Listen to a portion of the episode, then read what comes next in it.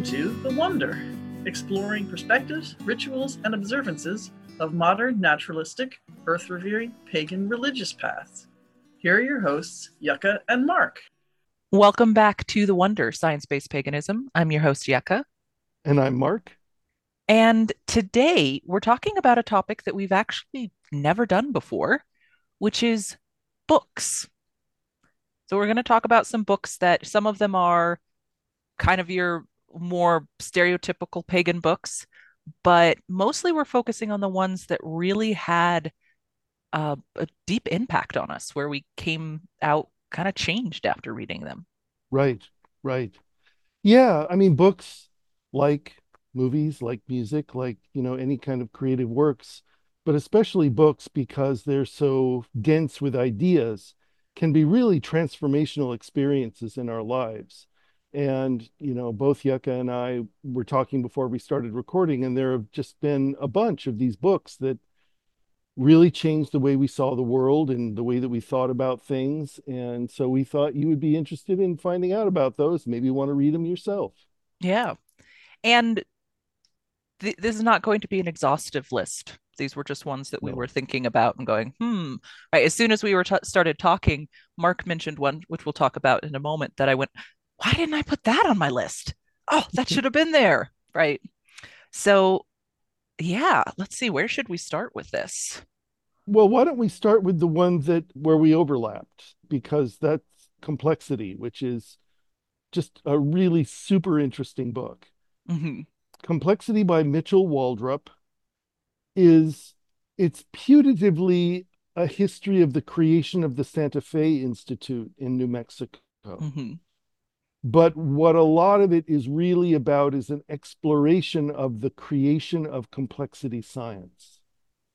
And really understanding what that is. Mm-hmm. Right. It's it's told with the sort of the story, but you really get a good sense of what's what's happening, right? Mm-hmm. Mm-hmm.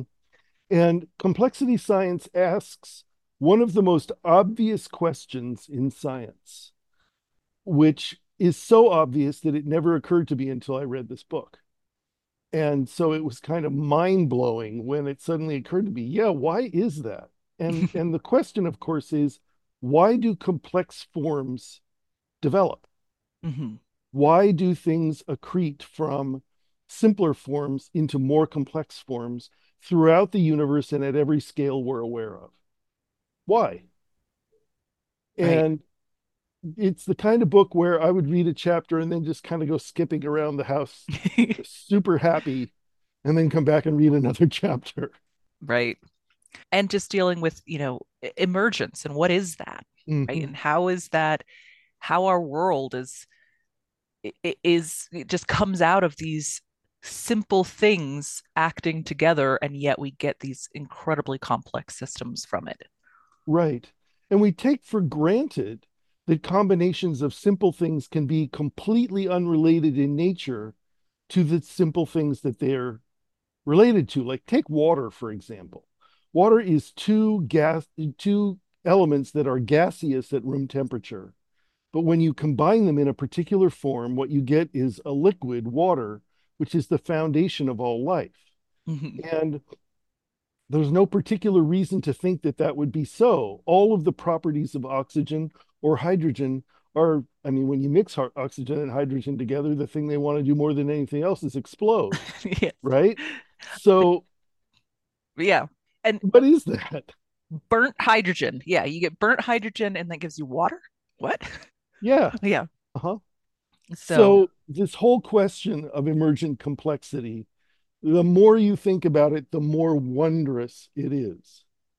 Um, you know, why does a slowly accumulating disk of gas and dust being pulled in by its own gravity finally reach a certain level of density where kapow, it turns into a star, a completely different emergent property of those simple elements that have gathered in that disk and then function that way for for billions of years mm-hmm.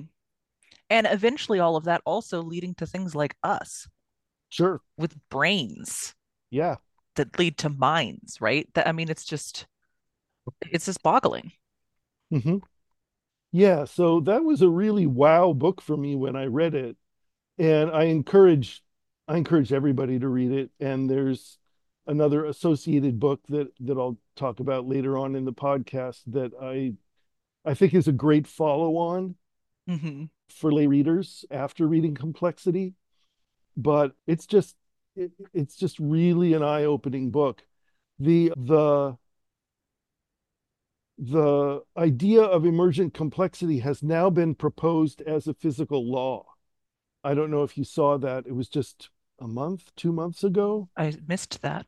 There's a there's a paper in which a consortium of people from several different disciplines proposed that emergent complexity is not just it's not just a thing that happens, but that it is a thing that will happen Hmm. given given certain kinds of conditions, which I just find very interesting as a proposal. You're gonna have to look into that. That's fast. I wonder how they're expressing that Yeah, mathematically. yeah, me too. Hmm. Yeah, I I I'm not remembering the details, but I remember reading, you know, uh, I think it was a Science Daily article or something like that, and and they were talking about this, and I was like, oh yeah, there you go. That's a, there's that emergent complexity again, and it there sure is an awful lot of it about. If it's not a physical law, then you know, I wonder why it's happening so much. Yeah, it's a good, it's a great topic. And there are many, many other books out there on the Mm-hmm. topic as well. And that one just was the one that was my introduction to it. hmm Me So, too. Me too. And I think it was one of the earliest kind of, you know, popular science books about complexity. There's been quite a bit since. Mhm. And some of it has kind of gone down various philosophical rabbit holes that I don't necessarily agree with. You know, it seems like every time there's something new, in the 80s, we were talking about nothing but paradigms, right? And you had Fritjof Capra writing the Tao of physics and stuff like that. And the idea was that everything was all about paradigms. Mm. Well, now complexity and emergence is kind of a big deal, and there's a lot of conversation about that going on. hmm. So, always something new to discover. Yeah. So, Complexity by Mitchell Waldrop, W A L D R O P. Great book.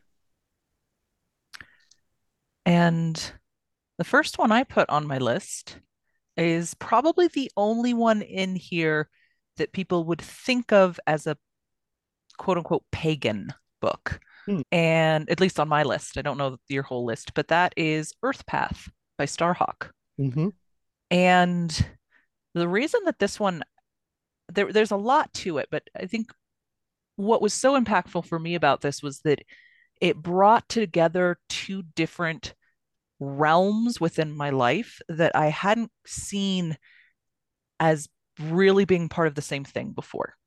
So it had the pagan side, which I was, you mm-hmm. know, grew up pagan and around all of that stuff. But I also grew up on a permaculture homestead in, you know, northern New Mexico with all kinds of permaculture going on and and all of that. And that book does a beautiful job of weaving together how those really aren't super separate and Mhm. tying into the the systems thinking that's coming out of the emergence as well. And it was just, I thought quite, I really enjoyed it, very beautifully written and with exercises in there and and it was just a a nice combination for me, which I think set me off in the direction of pretty shortly after that, you know, picking my major in college and going into the direction of becoming an ecologist came out of a lot of it out of reading that book and just the everything that was going on while processing all of that. hmm hmm Yeah, I have that book and I've read it as well. And I really like Starhawk's approach in that there's so much pagan literature that's the woo stuff, right? It's and it's all even if it's very grounded in in reality, which much of it is not, even if it is, it's tends to be oriented around the self and you know what this can do for you and how this can help you navigate your life all of which is important stuff mm-hmm. right i mean and in- closing in- your eyes and going inwards. There's yes so much about going close your eyes, go in. And she talks about no, no, open your eyes. Yes. right Expand yourself into the rest of this. Yeah. Yes. Pay attention, learn to see, all that good kind of stuff. And there's this heavy implementation component, right? You know, we have these values. Well, how do we live those values? Well, here here are some ways that we can live in service to the earth, that we can live lightly on the earth. Here are some ways that we can walk our talk Mhm. as pagans. And I I really appreciate that. Starhawk lives locally to me. Mhm. She lives uh, in northwestern Sonoma County, and I see And then in San Francisco part time, I think. I think she's back and forth between the two, or at least was for many years. I think she was for many years. I'm not sure whether she goes down there anymore, but of course she travels to you know read and all that kind of stuff a lot. I'm sure, but you know she's doing a permaculture farm in Sonoma County, and that's you know her understanding of you know being a, an earth-oriented pagan person has a lot more to do with spades and shovels and rakes and things like that than it does necessarily with you know wands and ritual knives and all that kind of stuff. And i really appreciate that about her work. I think it's it's well grounded in in reality in a way that i don't see in many other pagan writers that i appreciate Yeah, I found it. It was very, so this would, I would have been, you know, late teens at the time and Mhm. just found her to be a really great role model. Hmm. Really appreciated that. And actually, after reading the book, went out and did one of the Earth activist training up there on, on her land and, and all of that. And it was really, it was just, one, it was really cool to meet California, that Mhm. part of California, because I'd been in Southern California before, but as, as you know, it's a totally different world. So it's really cool to, to just meet that land and kind of be in that space and and to and be with that really grounded approach, hmm hmm which I think comes through in her writing. Um, I've you know read some of her earlier stuff too, like the Spiral Dance, which I think was published you know several decades before. And you can definitely 31st, see 1979 Yeah, so you can definitely see, and we were just looked up that uh, Earth Path was 2005. So, Uh-huh. you know, a pretty big gap between those. And you can definitely see a, a change in evolution in the the approach that the author had. Right. Well, her it wasn't her first book, but it was the first One that really, sizable thing that she wrote as a thesis, an academic thesis, was Dreaming the Dark. Mhm. And you can really tell that that's coming out of a very academic, idea-based sort of approach, even though even though what she's writing about is a movement towards an embodied paganism, right? But I think 35 years of life experience, you know, after publishing The Spiral Dance and doing all the things that she's done, you know, led her to a place where it was time to say, okay, well, here's where I am now, Mhm. and this is what I've learned, and here's how you can do it too. Yeah. And I've always appreciated not only her kind of implementation piece around the permaculture, but also her activism, Yeah. her Bringing her- that all together that you can't separate any of that out. It's all connected. right, right. Yeah. Um, Yeah. I I enjoyed um her fiction works as well. Uh, they weren't. I didn't put them on this list because they weren't. Uh, I didn't feel ch- changed from them. Right. I enjoyed Mm. reading them, and it, you know, the Fifth Sacred Thing, and then there was a second one after. There's been a couple more after that, but it, they were. I really enjoyed them, and they were like, "Oh, this is cool," but but they didn't have quite the same impact and for somebody else they might right i think a lot of when you read books it depends on what's going on in your life and what those particular ideas are and how do they mix in with the other ideas that you're experiencing For sure. And there's a lot of people out there who, you know, they they're kind of genre readers, right? They may read fantasy fiction and that's what they read, right? So, you know, reading something like The Fifth Sacred Thing was a way to introduce people that may, you know, kind of narrow themselves to that sort of a thing, which is a lot of people, Mhm. to ideas and models for how the world can be different in ways that are very eye-opening and might drive them then to want to read some of her nonfiction stuff.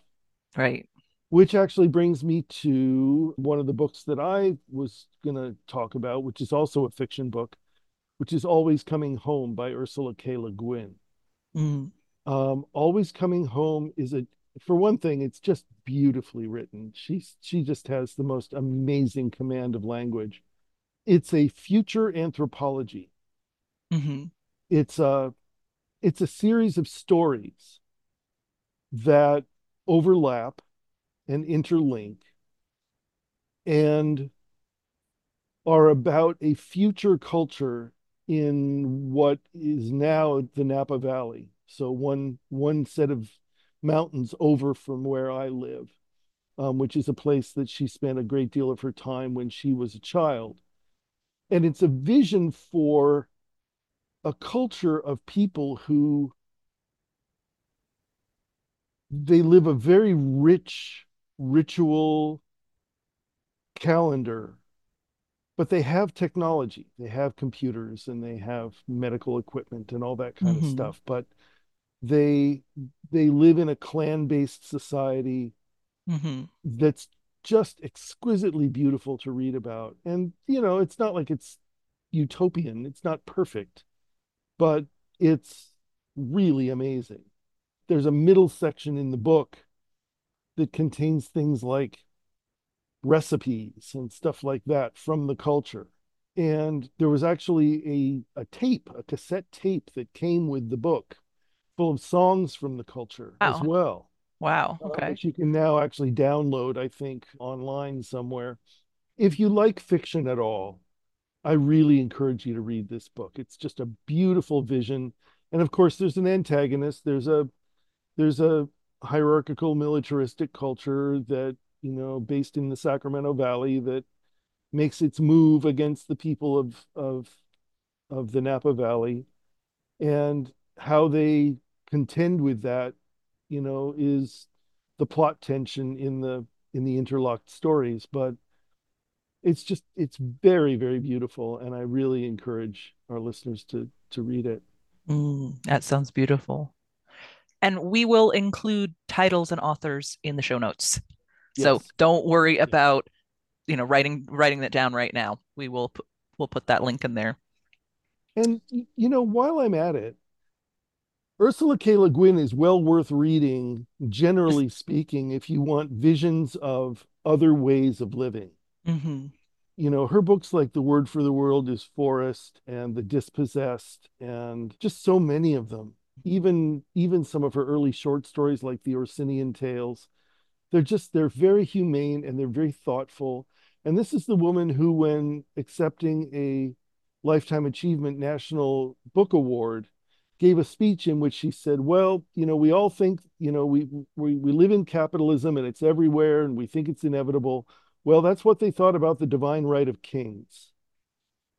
That you know, yeah. humans human systems can be changed by humans. Right.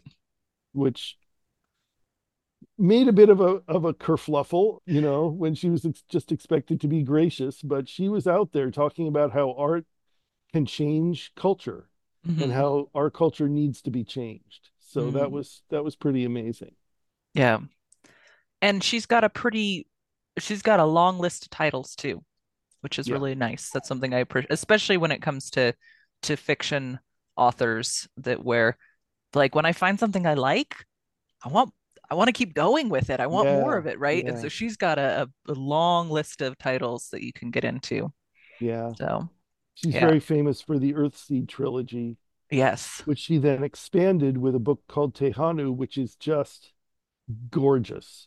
Mm. And and ardently feminist and just just a good good good good book and then there's a set of short stories thereafter a collection called the other wind there's there's a lot of stuff if you if you like her you've got a, a rich vein to mine there yeah. my next book actually was a fiction book as well and it's the only one that was a fiction book on here and i'm just gonna it's from a trilogy so it's really the whole trilogy but it's Red Mars. So it's the Mars trilogy, which is Red Mars, Green Mars, Blue Mars by Kim Stanley Robinson. Hmm.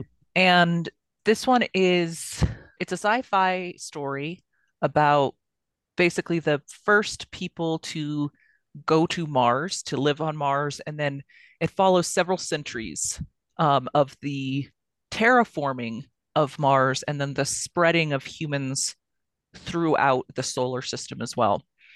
And some people love Kim Stanley Robinson's work and some people hate his work. He's kind of like one of those like love hate, kind of like, you know, your kimchi or something like that, where like people really like it or don't. He definitely makes authors like Tolkien look like they are running at a fast clip. so one of the things I loved about his is his his descriptions of the geology are just detailed and beautiful and stunning. Mm. But it was for me reading it was really influential in, you know, definitely choosing helping me with choosing some career path. There's a lot of it that is is very very pagan. It is never called that in there. But there's some really pagan stuff in terms of the relationship with land. And that was one of the things that got me about it was looking at the the big conversations because he's talking about he you know he's doing it from the perspective of of individuals and their lives that they're going through but he's really talking about big societal issues and the relationship that humans have and our responsibility to life is one of the themes that gets played with a lot and explored in different ways through different characters and perspectives and it was just one of those those ones that just sits with me i mean it's it was so important to me that my first daughter's my first kid's name actually comes from that series mm. so that's been you know that's mm. kind of like my my book series would be the uh-huh. red mars series and it's just you know beautifully written i think wow. so that sounds great. I've never read any Kim Stanley Robinson, so he's very very thought provoking. I I really like his work. But again, some people really don't. so, oh, you know, sure. That's just how it is. Yeah. Yeah. Yeah. And I have to apologize. Y'all might be hearing my kiddos in the background. They were they were told they were supposed to be quiet, but that's not that's not what kids do they giggle and laugh and fight. So I apologize. I hope it's not coming through too much. Zoom usually filters that out, but yeah, hope it's not I'm too not, distracting. I'm not hearing it much. I think I think we're good. Okay. So the next book that I have, moving away from from fiction, is a recent book, New York Times bestseller, and it's called Good Without God and it's by the secular chaplain of the Harvard Divinity School, who's named Greg Epstein. And I have very mixed feelings about this book, but part of the way that it approaches its topic tells me something about the role of non theists in our society. I think good without God is a very defensive phrase. It mm-hmm. assumes it assumes that there's something radical or thought provoking about the suggestion that without God you can't be good. Mm-hmm. And to me, that's a thesis, the burden of which falls on theists to to prove, right? You know, the right. there have been plenty of atheistic people that have been perfectly good people throughout the whole course of history.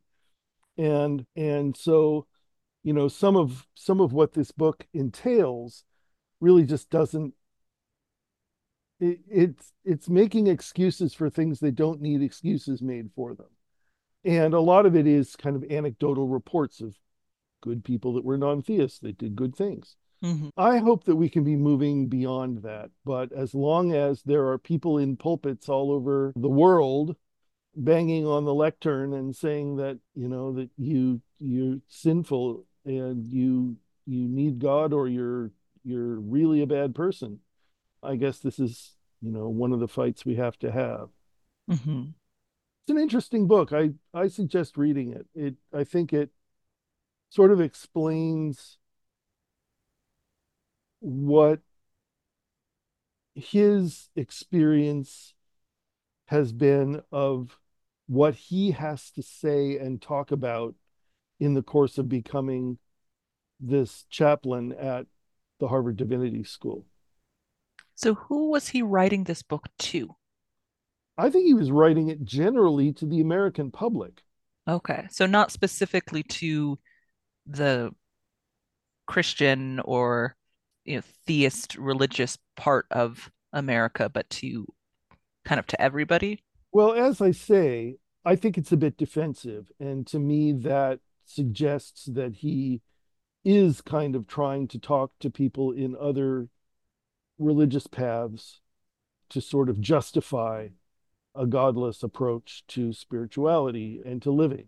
Mm-hmm. I personally, I don't think we need justification. I think we're, you know, perfectly, perfectly justified in having the lives that we want to have and in believing what we do and in and particularly in having an evidence-based approach mm-hmm. to cosmology because an evidence-based approach to cosmology has done so many good things for humanity over time it seems like that's kind of the horse we should bet on. Right. And that we don't necessarily have to be thinking about our cosmology in a traditional family with the dad is the boss and you do what dad says or else he's going to come home and spank you. Right. Yeah the well we've talked about this before but the whole i the whole parental model i talk about this in my first book a little bit the whole parental model of of of the divine of the sacred right the idea that we are children and that you know therefore we have to be disciplined and we have to be controlled and we have to have rules laid down for us. That whole model, I just think, is garbage. I just don't yeah. think that has any basis in reality. And the what I prefer is spirituality with agency. Mm-hmm. You know, you are a person who is worthy of respect, whose uniqueness is worthy of celebration. And the the fulfillment of who you are and your opportunity to express that is inherently of value and needs to be fostered. Mm-hmm. To me, that's just a much better model than you're sinful and we need to whip you into shape. yeah. Um, that, if I may, that transitions beautifully to the next book that I have. Okay. Um, that idea, which it, is going to sound like a little bit of a surprise at first because it sounds like a it is a parenting book. It's a book about parenting and about school. But it's and I I chose this one because it was one of several books that I was reading at the time that all had kind of the same idea. But it's mm-hmm. called Unschooled by Kerry McDonald. And it really changed or challenged some of the just societally built in ideas I had about the relationship between adults and children. And by extension, simply between different individuals within our society. And that we don't really treat children like people mm in our society, right? They're on a different class. They don't have the same rights and the same respect um, and we don't let them have agency in their own lives and i can i can hear arguments that immediately come up about well they don't know and we have to protect them and there's and there's a certain degree of of like needing to protect them mm-hmm. in the world you know you sure. do have to teach your toddler that the stove is hot and don't touch that stove right yeah. that is something that does that that needs to happen but it really really got me thinking about my role as a parent and with them, but also with just other people that I interact with in life. Mm-hmm. And it, it just was kind of challenging that. That's why I said that what you were saying goes into it really well. It just challenges that whole model and l- to look at, you know, how do we really want to structure our society and interact with each other? Yeah. Yeah. I've I've heard and read a little bit about unschooling, but because I don't have kids, I don't I haven't really dived into it very far.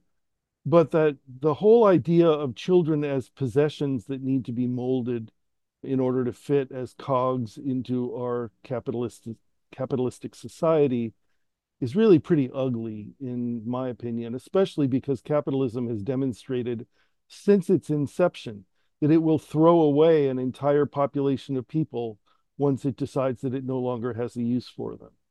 So we don't owe it any loyalty.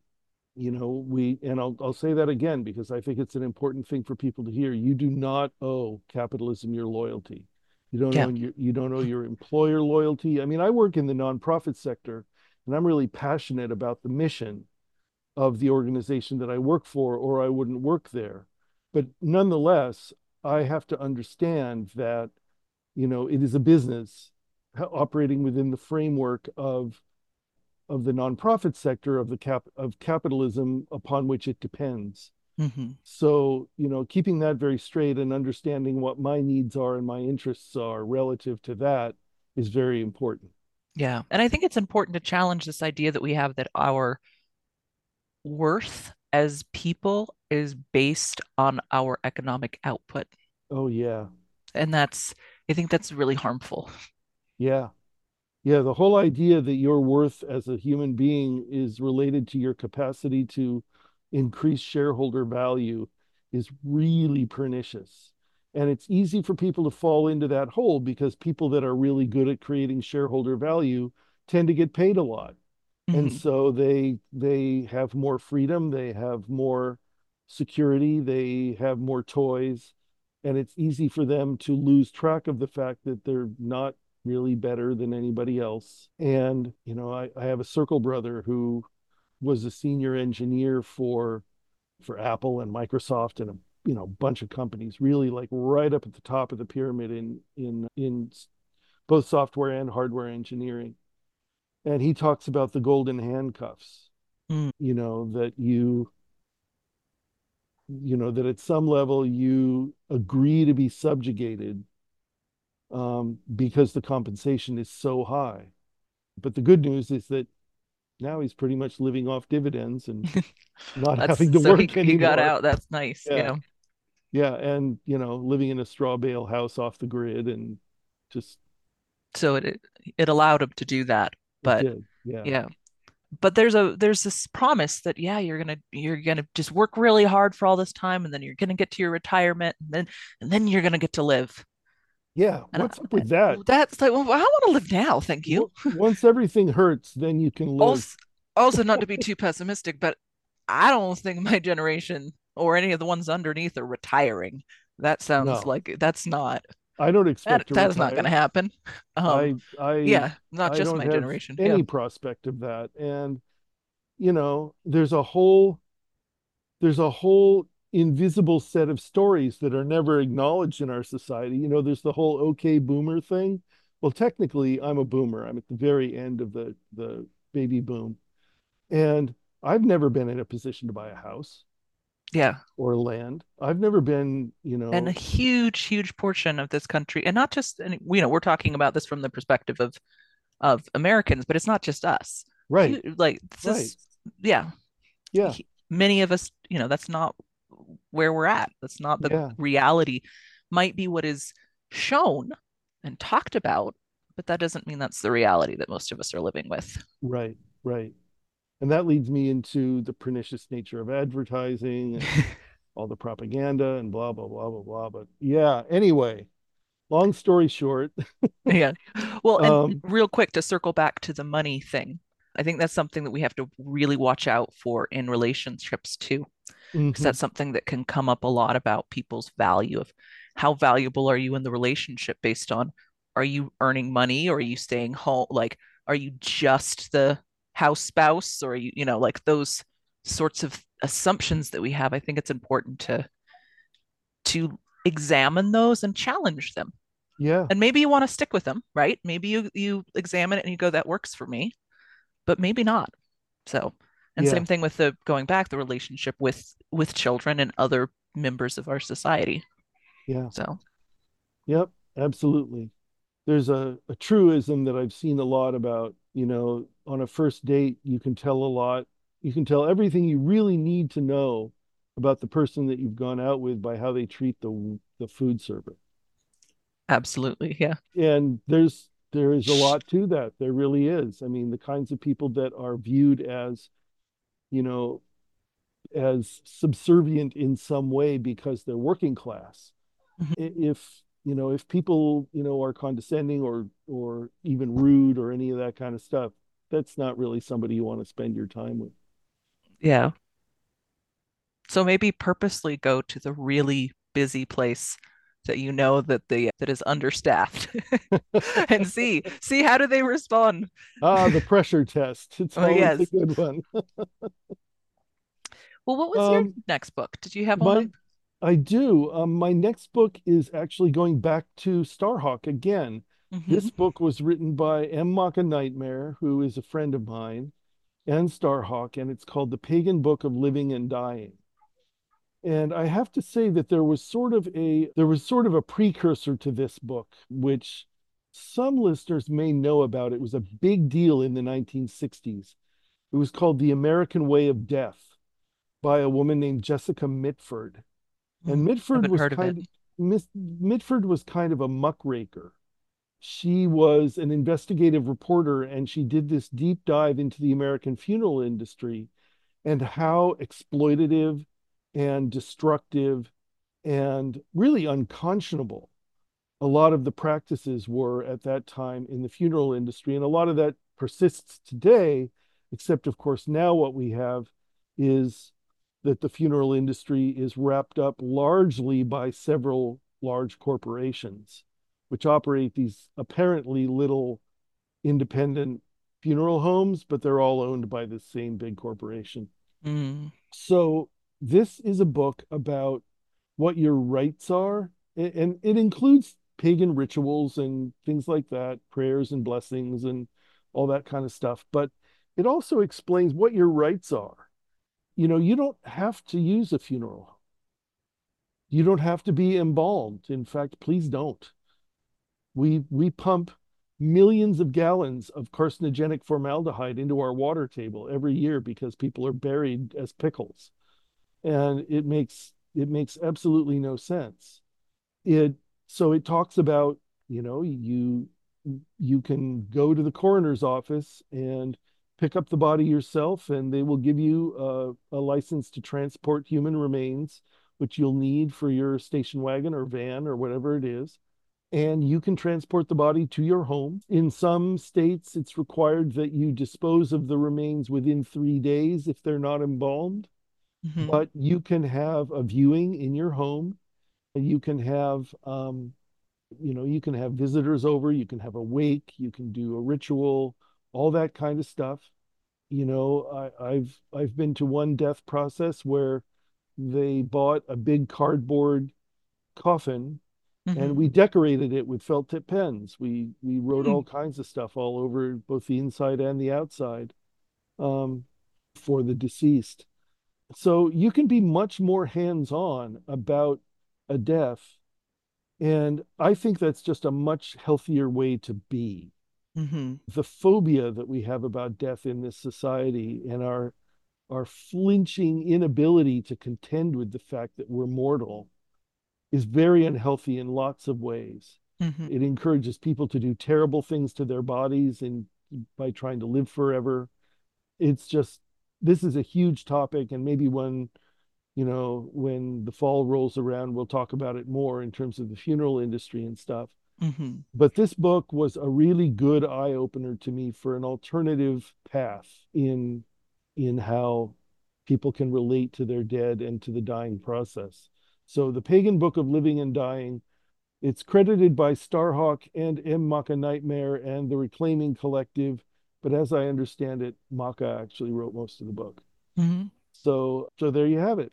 Very good book and a good reference book to me. Like the Earth Path, I kind of and Circle Round, their book about children. Mm-hmm. I just tend to keep those books around for ideas and yeah, so forth.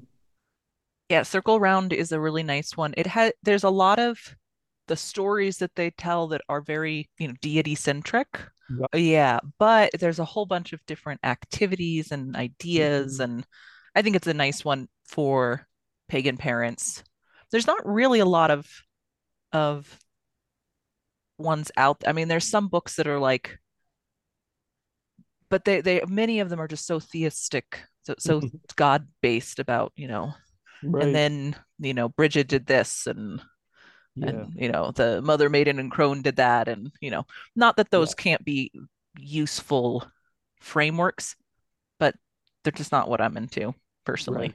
so Well, and let me let me append to the end of your sentence there, yet, yet yes because we've talked before about how much value there could be in an atheopagan parent's handbook or or some other kind of non-theist pagan parent book. I would really love to see that happen.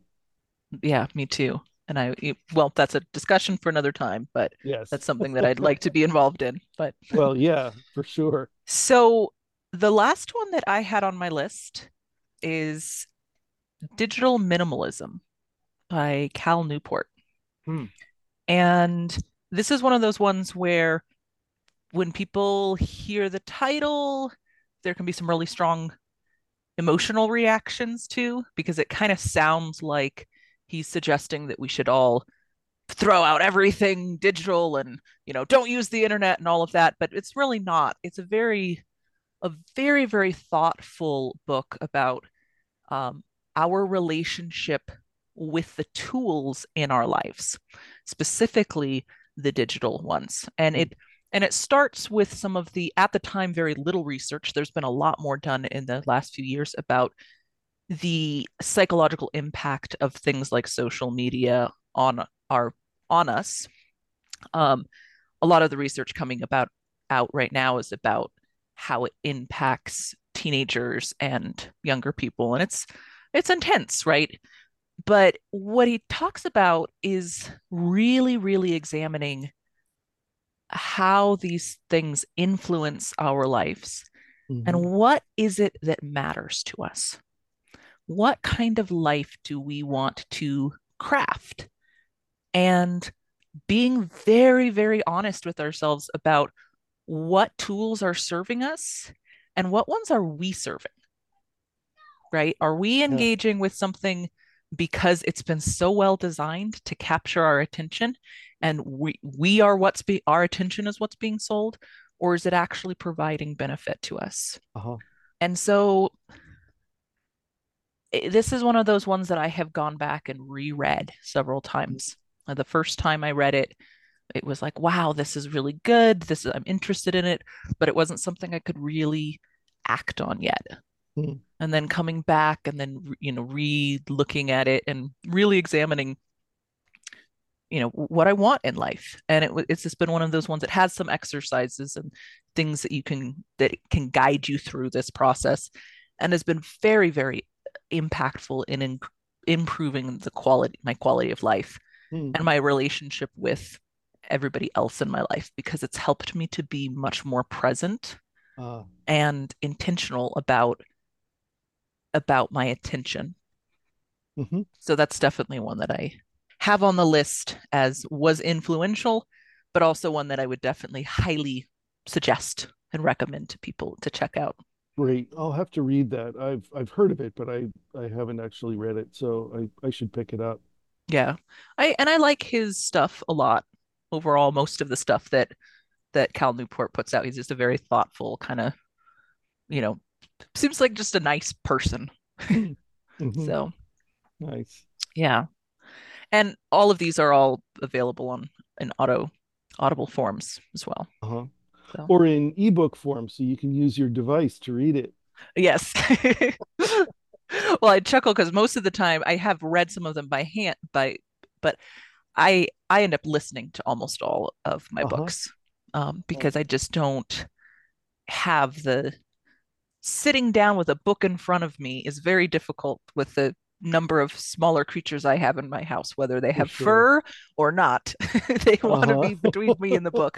But when I'm listening to it, it's a lot easier for me to be able to do to, you know, be able to be doing other things or, you know, Uh-huh. Yeah. Uh-huh. Well, I'm going to bring us round full circle for my last book, which is Chaos by James Gleick. ooh, I like it. Uh, Complexity, com complexity and chaos and is our chaos. And chaos is about the rise of chaos mathematics. It's a it's a layperson's book, so you know it, it's not full of math itself. It'll give you a few formulas, you know, a few equations, but mostly it explains what chaos is. And chaos is that very creative phase in in reality between being frozen in stasis and being scattered into sheer random noise. Mm-hmm. And there are many places where conditions arise where that kind of creative explosion can happen. We see it when we look at pictures of galaxies. You know, you see the, the bright star forming regions. Well, those are the places where the conditions have arisen properly so that chaotic processes can lead to emergent com- complexity, right? There's been a lot of talk about chaos, and we we talk about fractals and we talk about strange attractors and all that good kind of stuff. And I'm not going to go into a lot of details about that now, but once you have read this book, you will start to see fractals everywhere. You will see that even though every leaf is unique, you can still recognize a leaf for what kind of plant it comes from. And that mountains are all shaped in a particular way, and that ripples on, on water are all shaped a particular way, and waves and that's why we are able now to create CGI special effects that are so persuasive because we have the math to replicate those kinds of chaotic effects. So, chaos mathematics is a very powerful tool for emulating what actually happens in nature. It's very clear that a lot of what's going on here in the universe is chaotic. So, really interesting book. It's another lay science book, as I say, came out. It's got to be the 80s now. It's a long time ago, but it's still a really good book, and I, I really encourage you to read it. Well, this is a good list. Yeah, and I I'm sure so. we could probably come up with more if we if we kept thinking about it. Uh-huh. Oh, for sure you know, if you love books, there's always more books on the list. yeah. um, but yeah, this was a great idea for us to do, though. I think, you know, maybe we can visit this once a year or so and talk about new books and anything. Uh, yeah. Yeah, things that we're that we're discovering. Hmm. So speaking of books, I did want to put in a plug. That's my new book, Round We Dance: Creating Meaning Through Seasonal Rituals, is coming out on April 8th. Mm-hmm. And we'll put a link in the show notes for where you can go to pre-order it from the Llewellyn book site, oh. website. But this is this is to the atheopaganism book kind of the implementation book as opposed to the atheopaganism book being mostly about theory. The last section in the atheopaganism book is about implementation of a religion called atheopaganism or a spiritual path, whatever you choose to call it but this is really about implementing those ideas. And so it's got rituals and recipes and craft projects and themes and color schemes and all that kind of stuff, all of which, of course, is optional and morphable by you, however you find it useful. But it's a it's a source book for a lot of ideas that I think people will find useful for their ritual practices. Right. And do you talk a little bit about how people can change those more fit to fit themselves? Oh, repeatedly. Yeah. yeah. I, I, mentioned throughout the text, you know, it's it, it's not like red and green is necessary or or black and white e- even are necessarily the the snowy winter colors, right? Mm-hmm. If you associate those, then go ahead and use them. If right. you associate purple and blue or or purple and orange with with the descent the winter solstice which i don't know why you would but maybe you would go ahead and use those colors. You know whatever whatever you find meaningful is what you should be using in your ritual practice not what somebody else told you was meaningful. Right. And the forward was written yes. by a friend of yours. Yeah. It was. The forward was written by yucca Yep. We are we are delighted to have both of our names on yet another book, which is exciting. Oh no, that's right. John Halstead did the Atheopaganism. He did, book, yeah. Didn't he? He we did. not So I you did the the layout. I helped with layout. the layout on that one. Yeah. Yeah. Well, I mean, I, I reformatted it. You did the layout, but then there was the whole shenanigans about which program oh right was being accepted and so i redid it into indesign and exported it as a, for you Right. So yeah, Yeah.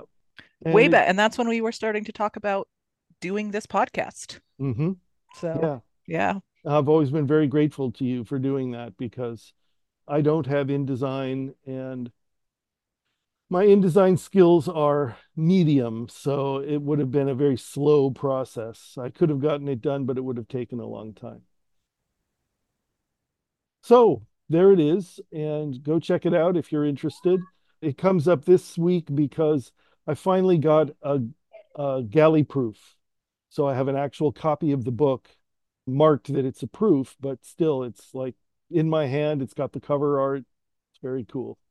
and it comes out on the day of the eclipse, right? Yes, April 8th. It comes out on April 8th, which is the day when any sensible person will be dashing to wherever the the solar eclipse is happening to check it out. Yeah, and get your glasses now, everybody. Do not look at the sun without protection.